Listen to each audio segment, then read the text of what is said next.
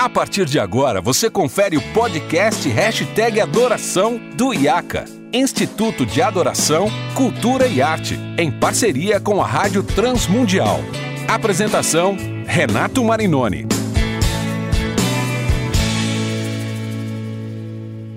Olá, seja muito bem-vindo a mais um episódio do Hashtag Adoração, o seu podcast sobre adoração, música, cultura, liturgia, tudo que envolve o universo da arte, da cultura e da música na igreja. Eu sou Renato Marinoni e esse podcast é produzido pela Rádio Transmundial em parceria com o IACA, Instituto de Adoração, Cultura e Arte. Hoje nós vamos para a segunda parte de um bate-papo muito bacana sobre a necessidade de técnica, de crescimento técnico na música, na arte, na igreja, com dois convidados super especiais. Eu recebo novamente a pedagoga vocal, professora, a musicista, diretora e professora do IACA, Andressa Marinoni. Seja bem-vinda, Andressa. Opa, muito obrigada estar aqui no segundo episódio com vocês. E o nosso querido amigo, parceiro, músico excelente, compositor maravilhoso, o grande gênio João Alexandre. Seja bem-vindo, João. Eu agradeço o convite de estar mais uma vez com vocês aqui. Vai ser um papo muito legal. É isso aí. Continuando o nosso. E aí eu já quero convidar o nosso ouvinte que não ouviu a primeira parte desse bate-papo. É só você ir na sua plataforma preferida de podcast. E aí você volta um episódio e ouve o episódio, a primeira parte do bate-papo com o João e com a Andressa, que foi incrível. Eu quero começar falando o seguinte: o João tem uma, um livro né, um livro muito interessante, é um livro relativamente pequeno, mas muito bacana, em parceria com o Luciano Garruti, que se chama Músico, né, é, profissão ou ministério. E aí, dentro da igreja, a gente tem uma, historicamente, né, a gente tem um preconceito com a palavra artista ou com a palavra profissional. Parece que o cara que a gente chama de profissional é porque ele não é cristão verdadeiro, ele não, ele não é um cara, um adorador, ele não é uma pessoa devotada ao Senhor verdadeiramente.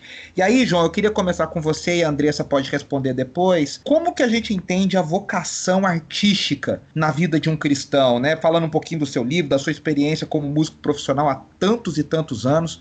Como é que, como é, que é isso para você? Eu acho que quando se fala em igreja, igreja. É lugar de serviço, né, Renato? A gente não pode achar que igreja é um cabide de emprego, nem para o pastor nem para quem quer que seja. A igreja é, é, está numa comunidade, numa igreja, está lá é para servir o músico, inclusive, é chamado a isso também, a serviço. O problema é que eu acho que a igreja entende que todo, todo serviço tem que ser dado à igreja sem reconhecimento ou sem compromisso é, empregatício. Então isso aí começa a complicar, porque o músico ele pode dedicar o seu tempo quando ele não estiver trabalhando no seu serviço né, normal, estiver tocando em algum lugar, quando não tiver, se ele tiver um tempo livre e pudesse dedicar à igreja, para mim, eu tô, tô dentro, acho que é isso mesmo. Agora, eu acho que muitas igrejas ostentam alguns profissionais e ainda querem tirar o cara do seu trabalho normal, como não fazem com o médico, como como não fazem com advogado, como não fazem com, com qualquer, qualquer outra profissão. Dá a impressão que as pessoas confundem música com louvor e adoração. Esquecem que louvor e adoração não é só música. Louvor e adoração é o culto da vida na vida de culto. Seja comer, seja beber ou fazer qualquer outra coisa, tudo seja feito para a glória de Deus. Então eu acho que assim, a pessoa que pode se dedicar a servir a igreja tem que partir dela isso e não da igreja. Tem que partir do coração dela poder entregar um pouco do seu tempo ali durante o culto ou nas atividades da igreja, eclesiásticas, por assim dizer. Dito isso, existem profissionais que devem ser contratados quer dizer, o pastor é um cara que vai,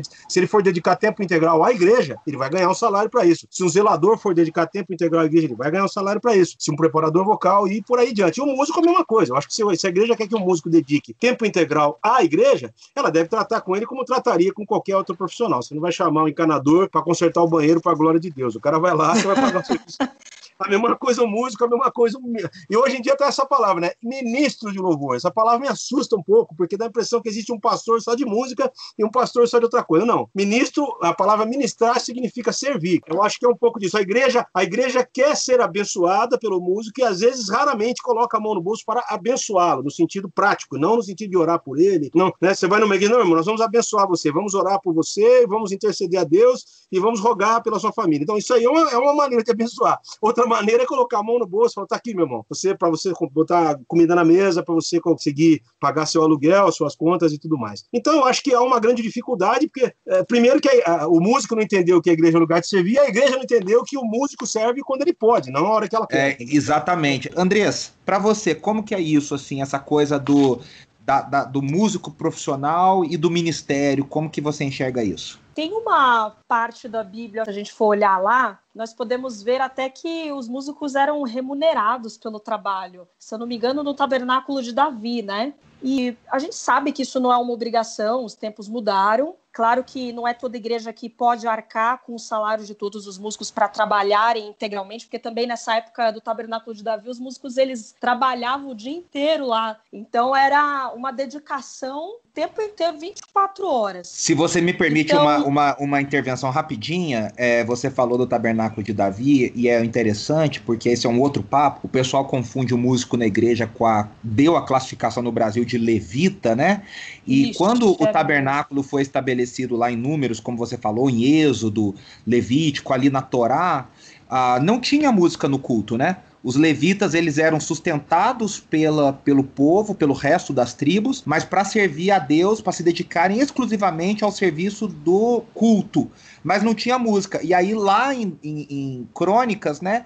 que entra Davi, o tabernáculo de Davi, como você falou, que aí sim entra os músicos, e aí você está corretíssima, que Davi colocou essa, essa função e eles eram pagos para isso, se dedicavam integralmente para isso, né? Muito legal. Exatamente. Então, assim, continuando nesse raciocínio, a gente sabe que não é toda igreja que vai poder realmente arcar com o salário de todo mundo para trabalhar integralmente, embora, particularmente, eu ache que uma mentalidade saudável seria arcar pelo menos com o salário do líder de música. Porque numa liturgia, uma das coisas mais expostas são exatamente a música a palavra. E uma música bem tocada, cantada, bem escolhida faz toda a diferença, não faz? Pessoal que canta afinado, que canta bem ensaiadinho. E isso demanda tempo, demanda preparo, principalmente do líder nessa gestão toda de processos, de pessoas, para que essa roda gigante gire, né? Então, às vezes esse líder ele tem até potencial, porém falta tempo, porque acaba precisando se dedicar a outra profissão. Então, assim, eu, eu sei que é um assunto para destrinchar bastante, mas eu diria que talvez a gente começar a criar uma mentalidade, uma cultura de que também é importante a gente olhar para esse campo da música e, inclusive, pensar mesmo em assalariar, pelo menos, o líder de música para que ele tenha mais tempo de, de fazer a gestão de tudo isso que não é uma coisa fácil. É, com certeza. O João falou sobre a questão da, da, do voluntário se dedicar, né? Ele oferecer. E às vezes a gente lá no IACA, a Andressa já ouviu isso várias vezes também, de alunos, de pessoas que estão nos nossos treinamentos. E o João, o cara fala: olha, eu sou voluntário na igreja e eu tô na igreja cinco vezes por semana. Eu mal tenho tempo para minha família, eu mal tenho tempo para fazer outras coisas. Quer dizer, a igreja, além de, de contar com voluntário, ela ainda meio que sobrecarrega o cara Verdade. É, é, de, tanta, de tanto trabalho, de tanta demanda, e muitas vezes não tem nenhum tipo, nenhuma ajuda de custo, nenhum tipo de investimento em curso, nenhum tipo de, de, de retorno financeiro para essa pessoa que está ali servindo, né? Ele também precisa colocar um, um tempo nisso, né? Eu vou, posso ler um pedaço do depoimento do Abraham Laboriel, que está no livro? Claro que claro. pode. Pessoalmente, creio que a melhor política é que a igreja venha honrar ao músico ao pagar-lhe o que é justo em troca do seu trabalho. Assim como fariam com qualquer outro profissional honesto com quem eles venham fazer algum negócio. Não deveria ser preciso perguntar ao músico se ele irá cobrar ou não. Ele deveria simplesmente ser pago. O músico deve aceitar com gratidão esse dinheiro e humildade. O que o músico fará com o dinheiro depois disso ficar entre ele e o Senhor. Alguns músicos, olha só que interessante, assim como alguns eletricistas, eletricistas e carpinteiros talvez sintam-se guiados a dar parte ou toda a quantia que receberam para a igreja como parte de seu dízimo ou oferta. Agora, isso aqui eu acho maravilhoso, essa última frase. Olha, precisamos permitir aos músicos a alegria de dar, sem sentirem que estão sendo desvalorizados pelo povo de Deus e que seus dons estão sendo extorquidos ao invés de concedidos livremente. Isso é muito pesado, isso que ele está falando, muito mas é verdade. E olha, dito isso, ele fala assim: ah, certamente, como disse a Andressa, ocasiões e situações quando a verdadeira voluntariedade é apropriada. Nem todo participante do coral pode ser pago, claro. Nem todo mesmo músico que esteja aprendendo a dirigir louvor pode ser pago. Entretanto, se é certo, agora outra frase forte do Laboriel, se é certo que a igreja, que a igreja comete erros, que ela venha cometer erros pelo excesso de generosidade, para que para que, assim, o espírito de compartilhar entre todas as pessoas somente venha a crescer. Negócio forte, é muito forte aqui. Muito Nossa, forte. de um gênio do, da música E de um cara que tem experiência no louvor e adoração como Laboriel, fantástico. E aí eu queria já emendar uma outra pergunta. Eu já ouvi a Andressa falando isso várias vezes nos seus workshops sobre a excelência naquilo que a gente faz. Ela citou aqui Davi, né? E quando se fala dos levitas ali no tabernáculo de Davi, fala que eles eram uh, excelentes, eles eram mestres naquilo que faziam. E aí, Andressa, eu acho que você pode começar respondendo essa. Existe uma ideia na cabeça, na mentalidade popular, de que técnica, na igreja isso é muito verdadeiro, que técnica ingessa as pessoas existe um, um, pensamento em alguns cantos da igreja brasileira de que quanto mais técnica, menos o Espírito Santo vai fluir na vida das pessoas. Ah, é. Como que esse pensamento é, é, é, justamente ao contrário, né? Que ele é um pensamento falacioso e que a verdade é justamente ao contrário, que a técnica liberta a pessoa. Como é que, como é que funciona isso? Eu já vou começar com uma. Já que a gente está falando de frases aqui, eu vou começar com uma frase que o João já citou e eu sempre lembro dela, que o problema está na padronização da mediocridade. E aí isso vai piorar quando vem um discurso espiritual junto de que o fluir de Deus é barrado se nos prepararmos demais. Mas pensa que você, na verdade, vai liberar, como o Renato falou, a mente quando estiver mais preparado. Você entra numa espécie de modo automático. Claro que não totalmente, porque a gente tem que estar tá ali com o olho no peixe, outro no gato, mas vai ser mais fácil estar atento a essas direções de Deus. Você não fica mais pensando, ixi, será que estou tocando o acorde certo?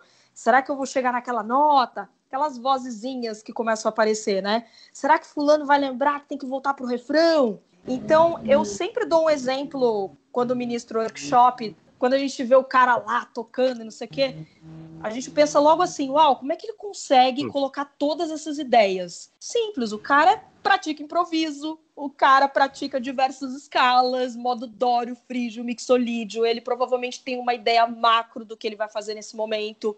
Uhum. Então, de uma certa forma, ele tem controle do que ele está fazendo, mas é um controle livre, se é que vocês me entendem. É, o vale cara estuda lembrar... tanto, estuda tanto que ele faz o difícil parecer fácil, né? Exato. Vale lembrar, mais uma vez, que o filho do João, o Felipe, é um baita músico e mesmo sendo considerado profissional, deve continuar treinando, para que isso pareça soar muito fácil, né?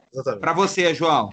Não, eu acho, eu acho que eu acho que eh, o estudo e a técnica não invalidam qualquer atitude espiritual, né? Eu acho que é que nem você, é que nem o cara que fala assim, é, que o cara tem, é o cara é cristão, por isso ele é um político melhor. Não, ah, como disse, eu acho uma frase interessante que o que o é, eu não quero fugir do assunto, mas o Carlos Alberto Bezerra usa uma frase interessante. A fé não substitui qualquer tipo de competência. A competência você tem que alcançar no estudo, na, na prática, né? A Andressa falou certinho. Você tem que estudar. Eu tô, tô aqui olhando aqui no meu computador aqui enquanto a gente conversa, uma frase do Cortella que eu acho interessante do Mário Sérgio Cortella. Faça o seu melhor na condição que você tem, enquanto você não tem condições melhores para fazer melhor ainda. Então, a excelência, ela é um conceito ela é, um, é um conceito dinâmico, ela não é um conceito estático. Quer dizer, se eu, se eu achar que eu tô bom, eu já ferrou, já não estou, já não tô mais. Eu não posso nunca achar que eu sou bom. Pelo contrário, quando eu tenho noção do que é a música e que eu precisaria viver muitas infinidades de vidas para poder ser um músico que fosse atender a tudo que é preciso, aí é que eu vejo a minha finitude diante dela. E eu acho que assim, já me perguntaram uma vez essa esse, monte de acorde ou de nota que eu faço atrapalha a minha adoração. A mim não, porque é o meu jeito de me expressar. Não é que eu quero aparecer porque eu tô tocando muito acorde, é o jeito que eu achei de expressar expressar o meu jeito de tocar. Não é questão de aparecer ou deixar de aparecer. E nem quando eu compus essa ou aquela música eu quis mexer ou aparecer com alguém.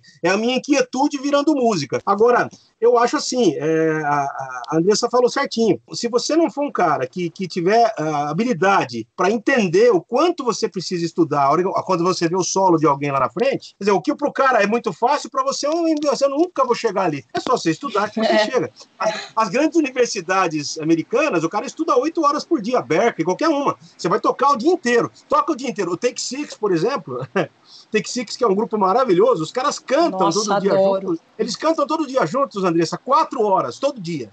Canta todo dia junto, quatro horas, pra você ver se o cara. O cara, se o cara, se o cara der um arroto ali, você sabe que nota que é, meu, entendeu? Coisa assim. A intimidade então, tá tão aflorada ali. É, aquela frase, né? A, a, prática leva à perfeição. Tem gente que tem, né? Tem, tem, uns cantores que abrem a boca e falam, como é que esse cara canta assim, bicho? O cara canta desde criança. Ele começou cantando. Quer dizer, para mim, eu tenho um conceito de voz assim um pouco diferente. Eu acho que o melhor cantor de todos os tempos, assim, até hoje eu não vi nada igual, chamava-se Nat King Cole. O Nat King Cole era absurdo. É porque era uma precisão, era uma precisão de, de colocação de nota, de afinação e de interpretação que nem a filha dele, que era uma excelente cantora, conseguiu chegar no mesmo nível, né? É. Mas assim. Uh, então eu acho que isso aí não invalida. A mesma coisa vale para instrumento, a mesma coisa vale para a Bíblia, né, Renatão? Estudar, cara. Você não pode chegar lá. É. Você vai falar em nome de Deus, você vai falar em uma profecia, você vai pregar. Pregar é trazer a profecia, é o que Deus vai falar. Você não pode, não é adivinhar o futuro, é falar em nome de Deus. Quer dizer, você não pode é. falar bobagem. Foi sua mão que pôs estrelas no céu. Eu acho que existe uma dicotomia, João e Andressa, que é, que é falsa né? Que as pessoas acham que o espontâneo, o improvisado, é, e isso vem muito da, da, da, cultura dos nossos irmãos pentecostais, né? Com todo carinho, com todo afeto, mas assim, a liturgia pentecostal, ela é baseada ao contrário da liturgia clássica, vamos dizer, que é toda trabalhada nos momentos, ela é pré-estabelecida. A liturgia pentecostal no Brasil, ela foi estabelecida com a ideia de improviso, né? É são as famosas oportunidades. Quer dizer, é a irmãzinha que sai de casa com o CD, o playback, né? Brincando, o playback, e, e, e e ela vai para a igreja, ela não sabe se o pastor vai chamar ela para cantar o solo. E aí algumas frases acabaram ficando, é por isso que no, no, meio pentecostal sempre tem aquelas frases, olha, sempre tem um solo preparado, sempre vá com para o culto com seu playback, ou sempre, sempre tem um testemunho preparado, porque ele vai para a igreja, o irmão e a irmã vão para a igreja, ele não sabe se o pastor vai chamar lá na frente. Então, o que que aqui que acontece? No fundo, existe uma concepção na cabeça das pessoas de que o Espírito Santo vai tomar elas ali de um jeito, e eu não estou dizendo que o Espírito Santo não possa fazer isso, mas que não é usual ele fazer isso, e que a pessoa vai começar a ter um talento que não ensaiou, que não estudou, que ela vai lembrar uma letra que ela não sabe sabe, que ela não estudou, que ele vai pregar a Bíblia e falar coisas que ele não leu, que ele não estudou, que ele não preparou. Quer dizer, é muito complicado. Agora, é claro, né, João, que você falou da sua experiência, a Andressa também tem muito. Mas a Andressa é engraçado, né? Eu, eu acompanho e vejo isso. O jeito dela, ela precisa preparar, ela precisa sentar. Por melhor que ela seja, por uma baita cantora que ela seja, ela precisa sentar. É o jeito dela e cada um tem que descobrir qual que é a sua a sua forma processo. de agir. É, por exemplo, o Saião, a gente trabalhou com o Saião, pastor Luiz Saião, seis anos, lado a lado ali, diretamente.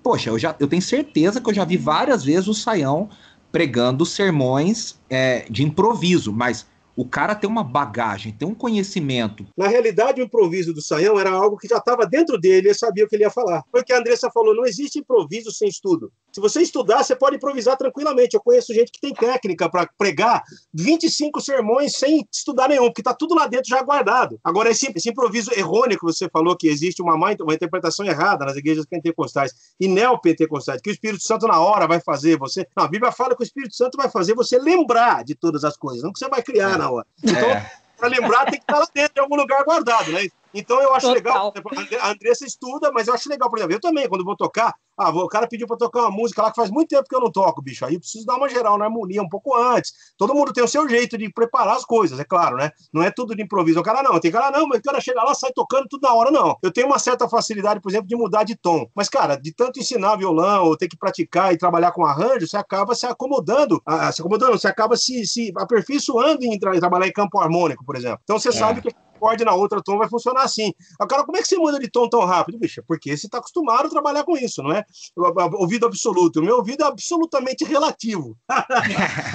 absolutamente relativo, adoro. Se eu estiver se eu tiver trabalhando, por exemplo, no estúdio o dia inteiro, aí você tocou qualquer nota, eu sei qual é, porque eu estava ali ouvindo já, estava ouvindo antes. Então, aí uma referência, eu tenho uma referência. Agora, eu não sei do nada ouvir uma nota e falar isso aqui é um lá, isso aqui não, isso eu não sei. Agora, a mesma coisa sermão, né, Renato? O, o, o Saião é absurdo, porque eu acho que, cara, uma vez eu fui com ele, eu fui duas horas com ele ele no ônibus, lá com a Transmundial, inclusive, lá no Rio de Janeiro, e ele me contou como é que nasceu os Estados Unidos. Ele me contou a história do começo, bicho. Quem que chegou, quem oh, colonizou. foi uma aula, foi uma aula gratuita naquela van. Eu falei, cara, como é que esses caras sabem tanta coisa? Não, não ô, ô, João, e vai, e vai muito, e vai muito da, da, da natureza. Eu acho que a Andressa pode complementar, mas eu só queria dar. A gente fez ano passado, você me deu o privilégio de participar do meu curso de História da Música é, cristã e, no final do ano passado.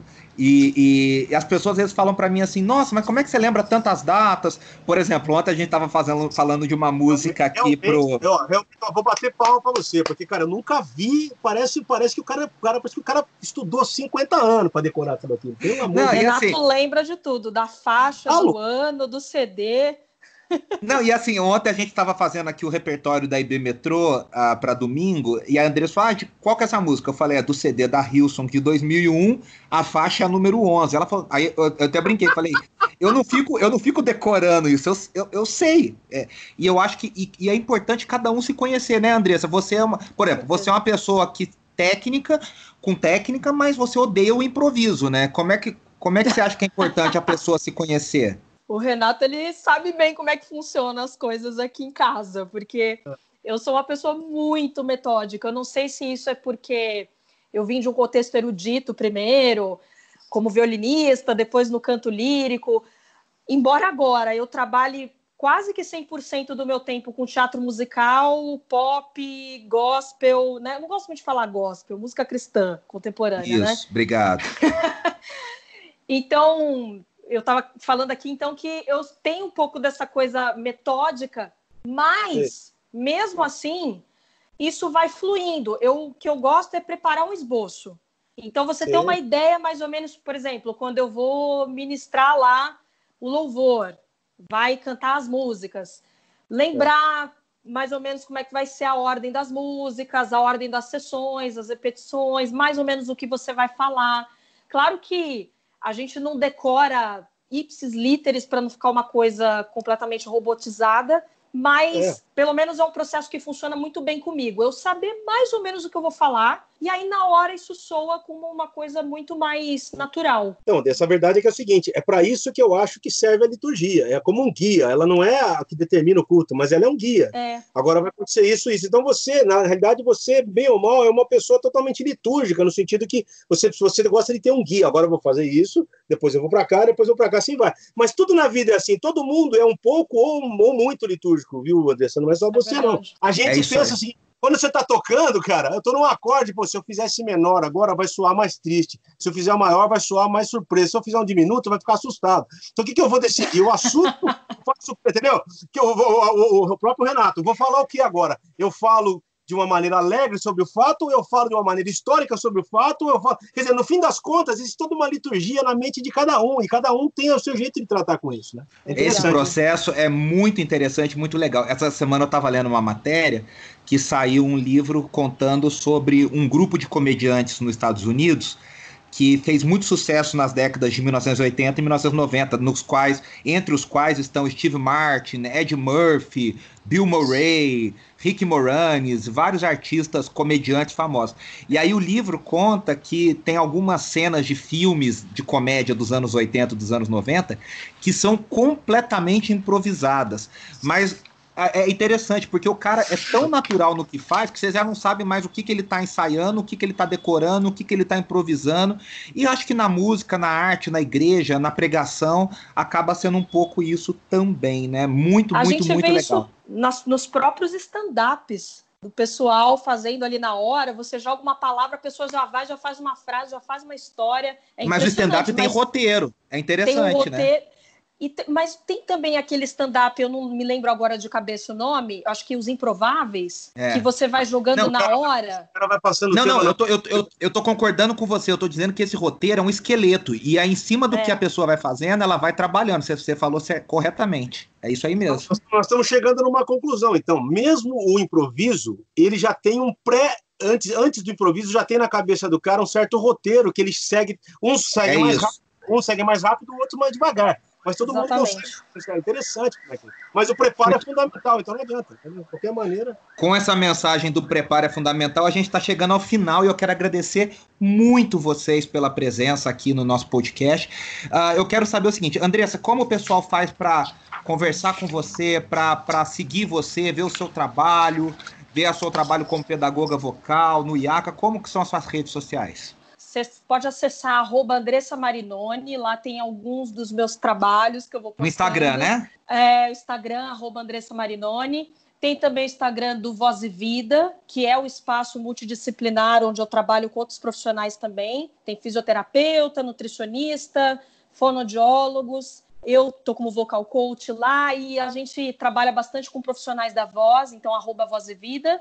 E também o arroba Iaca Brasil, onde sempre estamos colocando conteúdos novos na parte ministerial, teológica, né? É isso aí, muito bacana. João, como é que o pessoal também pode seguir você, acompanhar, ver os seus vídeos maravilhosos, saber do seu curso? Fala um pouquinho. Olha, na realidade, o nosso curso, na realidade, está fechado para inscrições. Mas como a gente ia fazer esse podcast, eu, eu vou disponibilizar um link para quem quiser, é só mandar para mim uma mensagem pelo meu site, joalexandre.com.br. Pode mandar por lá, ou pelo Instagram, João Alexandre Silveira, né? O meu Instagram, João Alexandre Silveira, eu disponibilizo um link onde a pessoa pode assinar com 50% de desconto. Você vai estudar comigo Uau. por R$ 29,83 por mês. Dá quase o preço do Netflix para um ano, assim, para você estudar. Fabuloso. A gente já está com mais de 1.200 alunos, perdão, perdão, 2.100 alunos, é gente para caramba. Então, é, e tem sido bom. E, na realidade, nesses tempos difíceis agora que a gente está atravessando, é o que tem pago as minhas contas, né? Não é que sobra, mas é o que tem ajudado a pagar as minhas contas, né? Esse, esse, esse essa é. plataforma. Então, todos em nós... tempos de se reinventar reinventar mesmo, né? Com certeza, né, Andressa? Todo mundo tem que se reinventar, né? E aí, Muito bom. Coisa, com a internet também, eu continuo produzindo trabalhos pela internet, arranjo, fazendo produção. Quem quiser também precisar de arranjo para música, tocar um violão, qualquer coisa, pode entrar em contato que a gente faz aí. Olha, grande privilégio. João, obrigado, viu, querido? Eu que agradeço demais o carinho de vocês, me convidarem. Obrigada. Andressa, obrigado. A gente está na mesma casa, mas quero te agradecer por essa presença. Foi muito especial. Obrigado, viu? Obrigado mais uma vez pelo convite. A gente encerra aqui mais um episódio. Lembrando que você pode ir lá no site da transmundial.com.br para achar muito conteúdo bíblico e muita coisa boa, muito podcast, muito, muitos programas muito interessantes com conteúdo bíblico e teológico para vocês. Eu sou Renato Marinoni, me despeço de você até o próximo hashtag Adoração.